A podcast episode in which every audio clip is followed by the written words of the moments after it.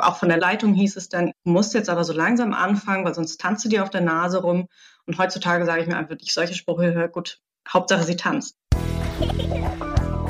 Oh Mama. Räumt ihr bitte mal euren Scheiß hier weg. Mami, chill mal deine Base.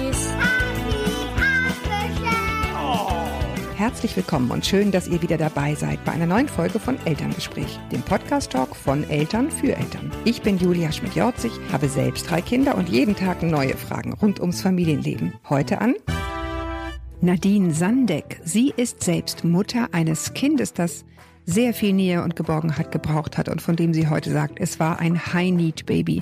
Darüber wollen wir sprechen. Was sind ihre Erfahrungen, die sie damit gemacht hat? Jetzt ein paar Jahre später coacht und berät sie Eltern, die in der gleichen Situation sind und wie das alles geht und zusammenhängt, das wollen wir jetzt von ihr erfahren.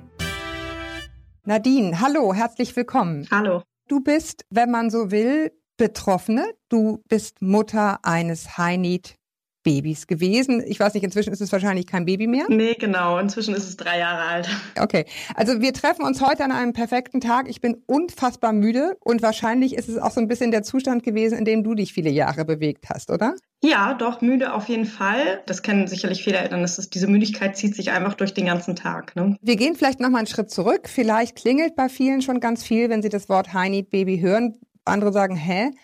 Äh, wir wenden uns mal an die hä sagen. Und vielleicht erzählst du mal so ein bisschen, wie du eigentlich auf die Spur gekommen bist, dass du ein High-Need-Baby hast und woher dieser Begriff kommt und was er beinhaltet. Das war eigentlich so, dass ich viele Babys aus dem Freundeskreis mitbekommen habe und alle waren so diese typischen Vorzeigebabys. Schliefen nach vier, fünf Tagen durch und waren zufrieden an der Brust oder wenn sie die Flasche bekommen haben. Also waren einfach rundum zufrieden. Man konnte sie mal zu Oma und Opa auf den Arm geben oder zu Tante und Onkel. Ja, somit hatte ich eigentlich auch schon das Bild von einem Baby oder von meinem Baby. Ich war zu der Zeit ja auch schon schwanger.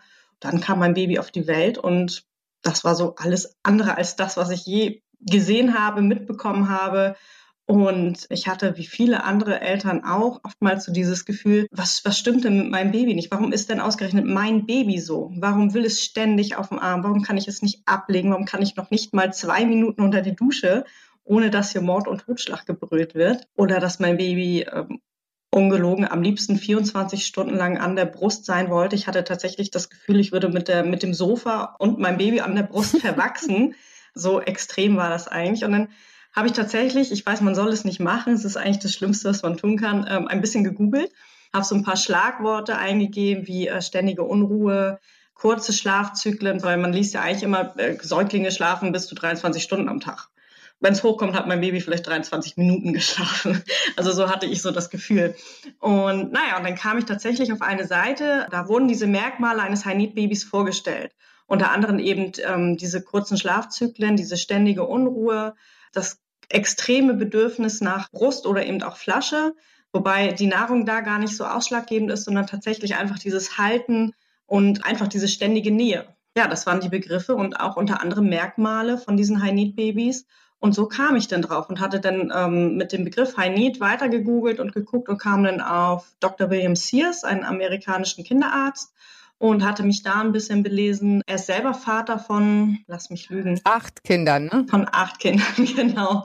Und unter anderem hatte der auch ein High-Need-Baby und hörte auch oft von, von Eltern, die seine Praxis besucht haben, Mensch, mein Baby ist anders, mein Baby ist sehr fordernd und was heute funktioniert, klappt morgen nicht. Äh, Ne, also sehr unberechenbar, diese Babys. Als ich das gelesen habe, dachte ich mir, woher kennt er mein Kind? Ja, also ich finde daran einen Aspekt, da würde ich gerne noch mal einhaken, weil das finde ich wirklich eigentlich mit den, den, den wichtigsten Aspekt, der dich wahrscheinlich damals auch sehr bekümmert hat. Wenn du, wie dieser Arzt, Vater von acht Kindern bist und dein drittes Kind sich so verhält, Mhm. Dann denkst du, ach so, davon reden die alle. Ich dachte bisher, alle Babys sind pflegeleicht. Genau. Der hatte aber einen Vergleich. Ja, der war schon zu dem Zeitpunkt dreimal Vater gewesen und sein mhm. viertes Kind fiel irgendwie aus dem Rahmen. Jetzt ist es ja in unserem Kulturkreis so, dass viele Menschen wesentlich später Kinder kriegen, sehr häufig nur eins. Und wenn dieses erste Kind so ein Kind ist, dann hast du einfach das Gefühl, du machst alles verkehrt. Und das ist ein ganz schreckliches Gefühl als Mutter. Das ist ja sowieso von großer Unsicherheit behaftet, wenn du zum ersten Mal Mutter wirst, es kann wunderschön sein, aber es kann eben auch sehr, dich sehr an die Grenzen bringen, wenn du so ein Kind hast. Und du hast eben keine Vergleichsmöglichkeit und guckst dann genau wie du in der Krabbelgruppe komisch. Alle anderen ne, mhm. lachen immer nur rum und knabbern an irgendwas und sind zufrieden und nur dein Baby so. Und dann kriegst du ja auch immer sehr gern diese Sprüche, ne, eine entspannte Mutter hat auch ein entspanntes mhm. Kind. Ja. Da könnte ich ja inzwischen schon wirklich, du weißt, was ich meine. Man kriegt da wirklich die Krise, wenn man betroffen ist. Ja, das stimmt. Und das finde ich einfach jetzt ganz wichtig, auch so für Eltern, die uns zuhören, die vielleicht das erste Kind haben und das eben diese Vergleichsmöglichkeiten nicht so haben. Ich bin felsenfest überzeugt davon, dass man das sehr schnell spürt, ob das die Norm ist oder ob das über der Norm liegt. Absolut, ja. Und ich glaube daran, dass das im Grunde auch Eltern fühlen, die zum ersten Mal Eltern sind. Die sind nur total unsicher, weil sie halt von Leuten umgeben sind, die ihnen dann sehr schnell sagen, ja, wir haben die früher einfach schreien lassen und da darfst du nicht immer hinrennen. Hast du das auch so erlebt? Ja, absolut, absolut. Also ähm, mir wurde tatsächlich auch schon im Krankenhaus gesagt, immer wenn die äh, Schwester oder die Hebammen reinkamen, sagt, Mensch, dein Kind ist ja schon wieder wach. Lotta war aus mir draußen und ähm, sie war wach. Es war nicht dieses typische, wie es halt eben heißt, Babys schlafen bis zu 20, 23 Stunden am Tag. Mhm. Und allein schon diese Aussagen haben mich tatsächlich schon unsicher gemacht. So dieses, okay, was stimmt denn jetzt nicht mit meinem Kind? Warum ist das nicht normal? Warum tut mein Kind das nicht? Bis mir denn, ich hatte Gott sei Dank eine sehr, sehr tolle Hebamme, die mir auch gesagt hat, versichert hat, das ist absolut normal. Die war auch ähm, vielleicht nicht mit dem Begriff Need vertraut, aber mich immer selbst bestärkt hat, mit dir und auch mit deinem Kind ist alles okay da fing dann eigentlich so für mich schon langsam diese Arbeit an, ohne dass es mir bewusst gewesen ist, einfach mir selber wieder dieses Vertrauen zuzusprechen, dass es okay ist, wie mein Kind ist. Auch einfach ein Stück weit zuzulassen, dass mein Kind mir ein bisschen die Richtung zeigt, was es jetzt gerade braucht und wie wir uns am besten umeinander kümmern. Ja, also je zufriedener das Baby ist. Ja, aber desto, desto schwieriger wird es natürlich. Ne? Also wir gehen jetzt mal von der Prämisse aus, alle lieben ihr Kind, wenn es zur Welt kommt und alle wollen das Allerbeste. Und dann hast du aber ein Kind, wo du so praktisch dich unglaublich einbringst und trotzdem ist dieses Kind ständig unzufrieden. Und dann ist es eben sehr, sehr schwer, dann immer noch zu sagen, das ist alles okay, weil man eben um sich herum Kinder sieht, die in Anführungsstrichen pflegeleicht sind. Das große Problem ist halt einfach, dass, wie du schon gesagt hast, dass einem immer vermittelt wird, äh, du machst irgendwas falsch. Mit der Geburt wird einem ja was Wunderbares mitgegeben und das ist halt einfach dieser Mutterinstinkt. Und ähm, dass man sich halt so ein bisschen auch darauf vertraut, dass, dass man eben nicht alles falsch macht, auch wenn andere Leute das sagen. Ja, und entscheidend ist ja auch die Definition von Norm. Ne? Also was ist normal? Genau, wer entscheidet das eigentlich? Ja, genau, wer entscheidet es eigentlich? Und was vielleicht hilft, anders auf so ein Kind zu gucken, ist diese, diesen sozusagen die Definition von normal zu erweitern und zu sagen, normal ist, jedes siebte bis achte Kind ist ungefähr so. Genau. Und ich muss jetzt nur gucken, und das ist das, worüber wir heute auch reden wollen, denn dafür hast du dich dann ja auch weiterbilden lassen. Wie bringe ich mich als Mutter in die Situation, das auch zu schaffen? Denn das ist mega anstrengend. Ja. Das ist richtig. Wie hast du dich in die Situation gebracht und was hast du da im Laufe der Zeit gelernt? Ich war auch lange wirklich äh, davon überzeugt, irgendwas stimmt nicht, irgendwas ist falsch. Habe natürlich auch dem Kinderarzt davon erzählt. Das war aber noch bevor ich eben diesen Begriff Heinit kannte.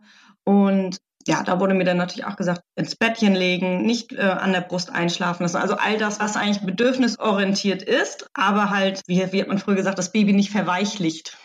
Ja, so ungefähr. Mhm, nicht verwöhnen, ja. Aber es hat sich tatsächlich irgendwie falsch angefühlt. Das, Lotta fühlte sich damit nicht wohl und ich mich aber auch nicht. Letztendlich haben wir 14 Monate unter anderem diesen Schlafkampf gehabt. Ja, also dass sie wirklich nicht schlafen wollte, dass es nur im Tragetuch ging, nur wenn ich ständig in Bewegung war und dass ich auch ständig mit ihr zusammen ins Bett musste. Und irgendwann habe ich auch gesagt, es nervt mich einfach, dass ich um 19 Uhr, dass mein Abend beendet ist. Ich möchte auch irgendwann mal, es klingt hart, aber Feierabend haben. Das ist eigentlich irgendwann der ausschlaggebende Punkt gewesen. Ich war kurz vorm Explodieren und sagte, Mensch, dieses Kind muss doch einfach mal schlafen. Es kann doch nicht sein, dass es fast zwölf Stunden am Tag wach ist, ohne wirklich mal zu schlafen. Und habe dann aber irgendwann gesagt, gut, es ist jetzt einfach so. Ich muss das jetzt akzeptieren. Es wird sich auch irgendwann ändern, ob du es glaubst oder nicht. Aber sobald einfach diese Last von mir gefallen ist, dass ich das nicht erzwingen kann, dass es nicht notwendig ist, dass es nicht anders geht und ich es jetzt einfach akzeptieren muss, seit dem Tag schläft sie. Mm, das klingt so leicht, das ist natürlich wahnsinnig schwer. Ne? Ich habe eine Bekannte, die einen wirklich ganz schweren Burnout hatte und die hat mir mal von einer Sitzung erzählt, da mit einem Psychologen. Und da ging es darum, was mache ich eigentlich, wenn neben mir jemand steht und der drückt mich zur Seite? Also ich stoße auf einen Widerstand. Mhm. Sie hat dann, ich glaube, was wir alle tun würden, natürlich diesen, diesen Widerstand erwidert. Also sie hat ne, sich dagegen gelehnt und hat dem Widerstand die Stirn geboten. Und dann hat der gesagt, ja, was gäbe es denn noch für Optionen? Und die Option, die dann dabei rauskam, war, man könnte auch einfach zur Seite gehen. Ja. Ja, man könnte auch einfach nachgeben. Und statt zu kämpfen mit einer Situation, die man nicht lösen kann, die einfach Mhm. nur Reibung erzeugt. Und ich glaube, das ist so ein bisschen so der Ansatz, den du meinst. Ne? Man kann auch einfach sagen, es ist jetzt so, ich kann jetzt die ganze Zeit, jedes Kind kann schlafen lernen, durchboxen. Ja, ja, genau. Oder ich lege mich einfach hin und wir schlafen. Ja, Ne, weil ich einfach sehe, warum auch immer dieses Kind braucht das jetzt. Und das finde ich auch, glaube ich, einen ganz wichtigen Aspekt. Du hast dann ja dich sehr viel damit auch befasst. mhm. Woher kommt das eigentlich? Was, was wird aus diesen Kindern eines Tages? Und das weiß man eben gar nicht als Eltern von einem kleinen Baby. Du weißt ja nicht, was mit dem Kind ist. genau, richtig. Die Erfahrung, die ich gemacht habe, dass man, dass man das gar nicht so großartig als negative Eigenschaften sieht. Also es ist ja keine Krankheit, ähm, man kann es nicht behandeln, es ist halt einfach ein, ein, eine Charaktereigenschaft oder eine Charakterentwicklung, dass man gar nicht so sehr, also so negativ sieht. Das kann auch viele wunderbare Seiten haben. Wer meine Blog-Einträge liest, der hat, wird da auch noch nie ein einzig negatives Wort über High-Need-Babys gefunden haben.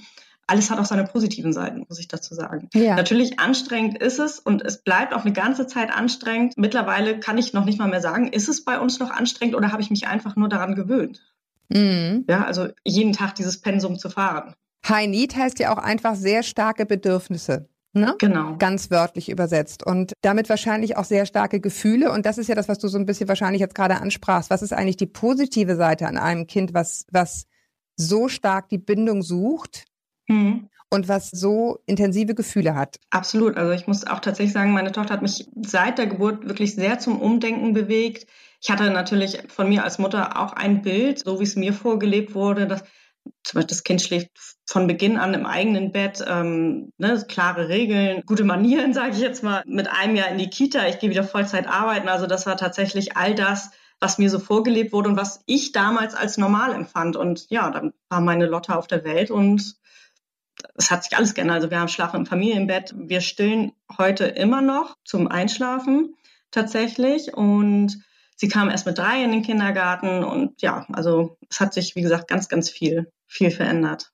Von meiner Sicht als Mutter. Wie hat denn das Umfeld darauf reagiert?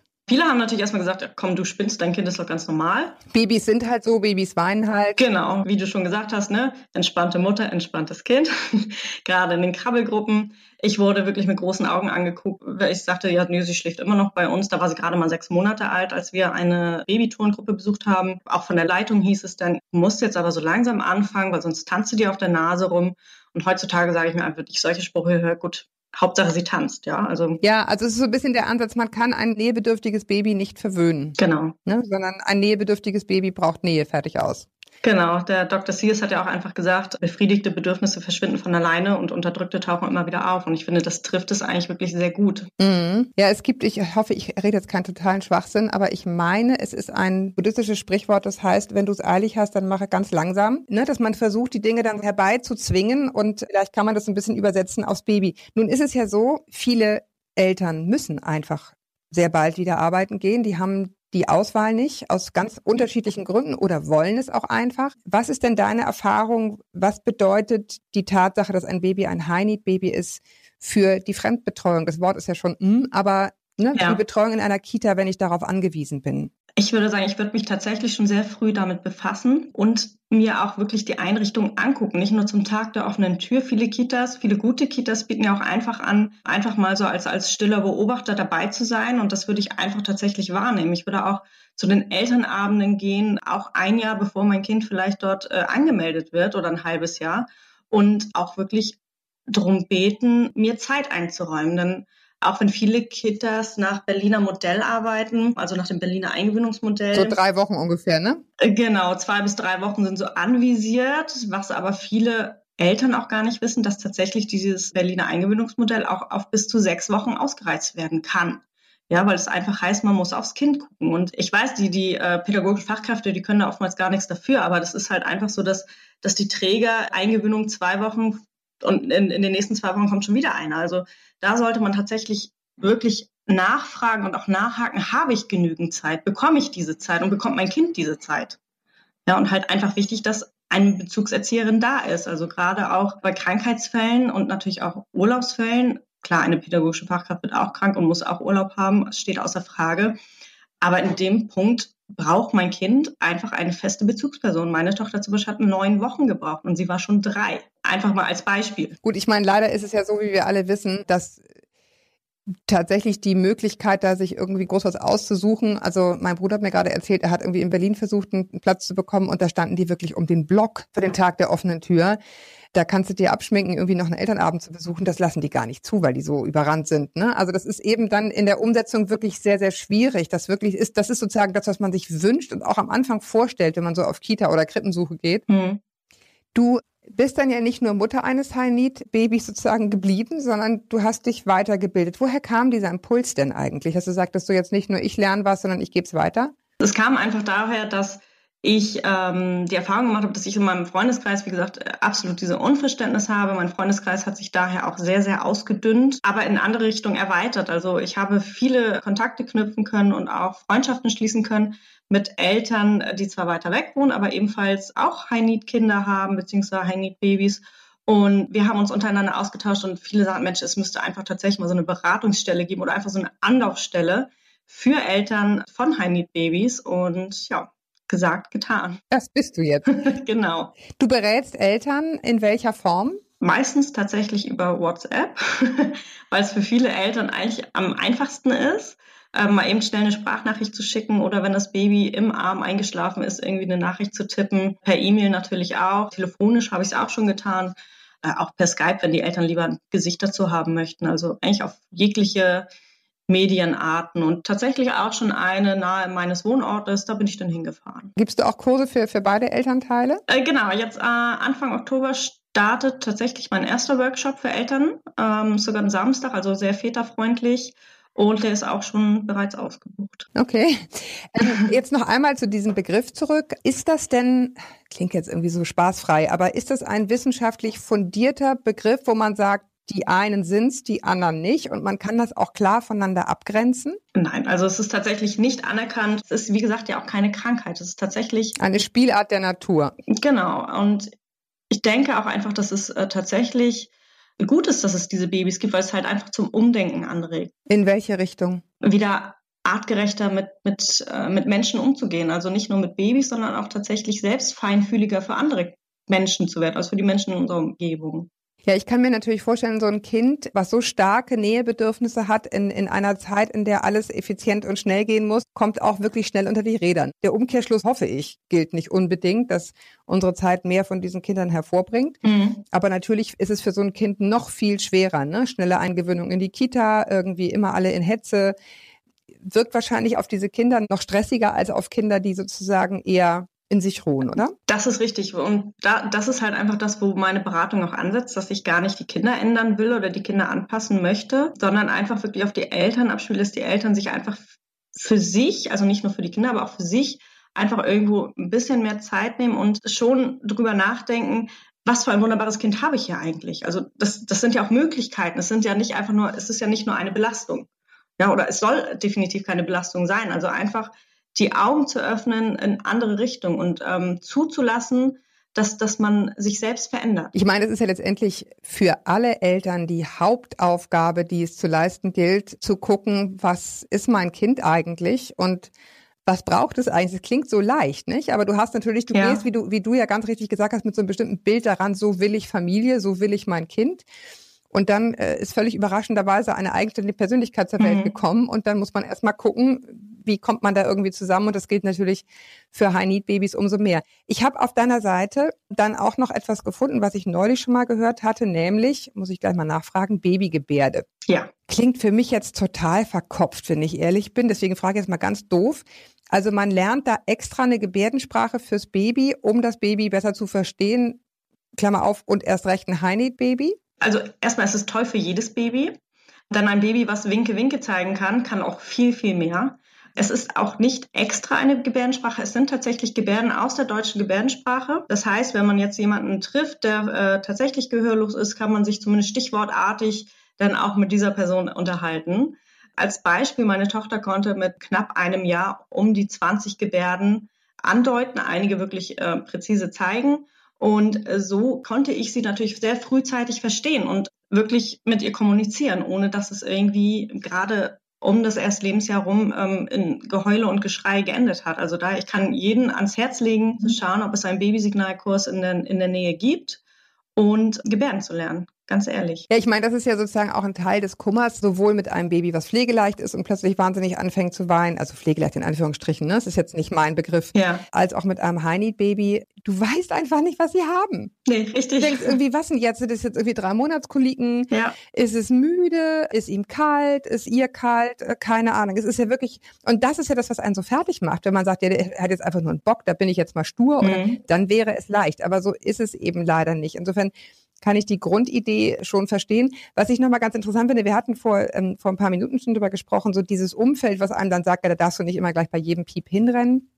Ich habe mal in einem ganz anderen Zusammenhang recherchiert über Erziehungsratgeber und bin dann tatsächlich, ich habe jetzt leider ihren Namen vergessen, auf einen Erziehungsratgeber gestoßen aus den 30er Jahren. Also wir reden hier wirklich von Hitler-Deutschland.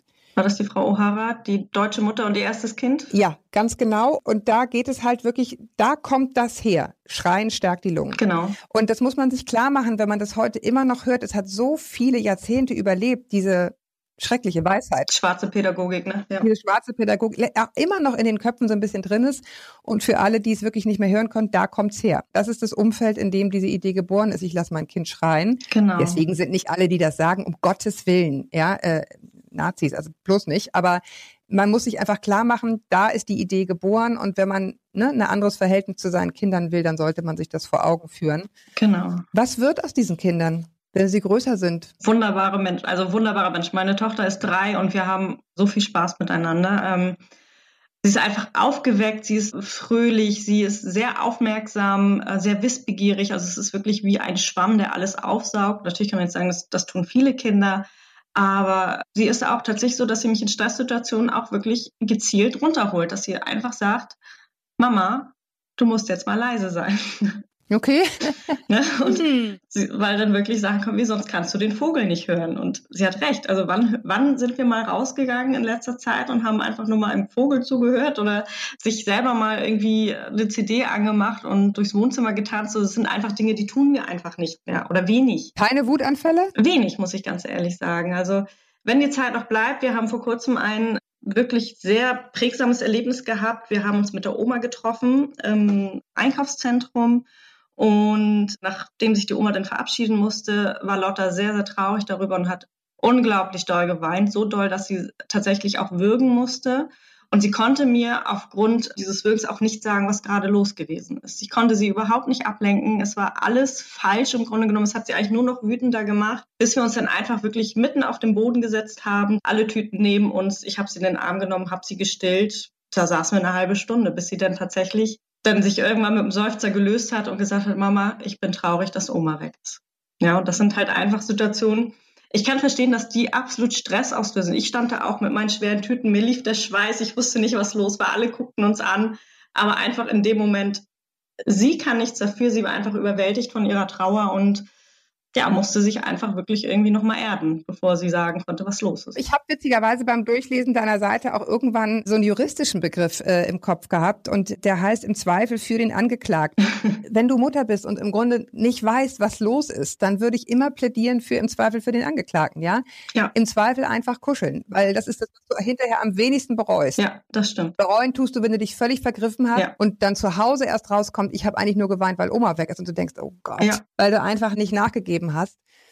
Ja, also man kann sich denken, das ist ein weites Feld. Diese Kinder werden groß. Es gibt, ne, es, es gibt sicherlich Schnittmengen. Da muss man dann auch schauen, ist vielleicht wirklich was mit dem Kind? Also wir wollen das ja auch gar nicht jetzt verharmlosen. Es gibt ja Kinder, die schreien durchaus mit gutem, also ne, alle Kinder schreien aus gutem Grund, aber die haben sozusagen darüber hinaus auch noch Dinge, die man sich vielleicht beschauen sollte. Natürlich. Das ist ja häufig die Unsicherheit, die man hat, wenn man das erste Mal Mutter oder Vater ist, dass man nicht genau weiß, könnte es auch sowas sein, wenn es ein gewisses Maß übersteigt, macht es schon Sinn, nochmal ganz genau hinzugucken, ne, ob vielleicht auch andere Dinge, diagnostizierbare Dinge vorliegen. Aber erstmal Entspannung, erstmal kuscheln und dann, wenn es weiter schwierig bleibt, genauer hingucken. Das, glaube ich, kann man so zusammenfassend sagen, oder? Ja. Ich danke dir, dass du dir die Zeit genommen hast, auch so ein bisschen aus eurem Alltag zu erzählen und uns mit auf die Reise zu nehmen, wie so ein Leben mit einem High-Need-Baby ist. Jetzt inzwischen einem Kind, was drei ist und einfach eine sehr reiche Gefühlswelt hat. Ich wünsche dafür weiterhin alles Gute. Halt du auch den Kopf über, über Wasser. Absolut. Vielen Dank. Wir sprechen uns wieder, dann bin ich gespannt, was aus euch geworden ist. Alles klar. Vielen Dank. Alles Liebe, adieu. Tschüss, Nadine. Tschüss. Euch auch da draußen vielen Dank fürs Zuhören. Schreibt mir gerne, wenn ihr Geschichten und Ideen für weitere Folgen habt, an podcast.eltern.de. Wie gesagt, einmal im Monat haben wir auch Elterngespräch eure Fragen. Dann könnt ihr mir längere Fragen schicken, jederzeit, und wir beantworten sie einmal im Monat zusammen mit mindestens Elke Schicke, Familiencoach und Diplompsychologin und widmen euch hier ganz und gar euren Fragen. Aber auch so, schreibt mir mit Anregungen, Lob und Kritik. Ich freue mich über eine nette Bewertung auf iTunes, ist immer wichtig für unsere Arbeit. Und kommentiert gerne auf unserem Instagram-Account Elternmagazin. Bis wir uns wieder hören, haltet den Kopf über Wasser. Ahoi aus Hamburg.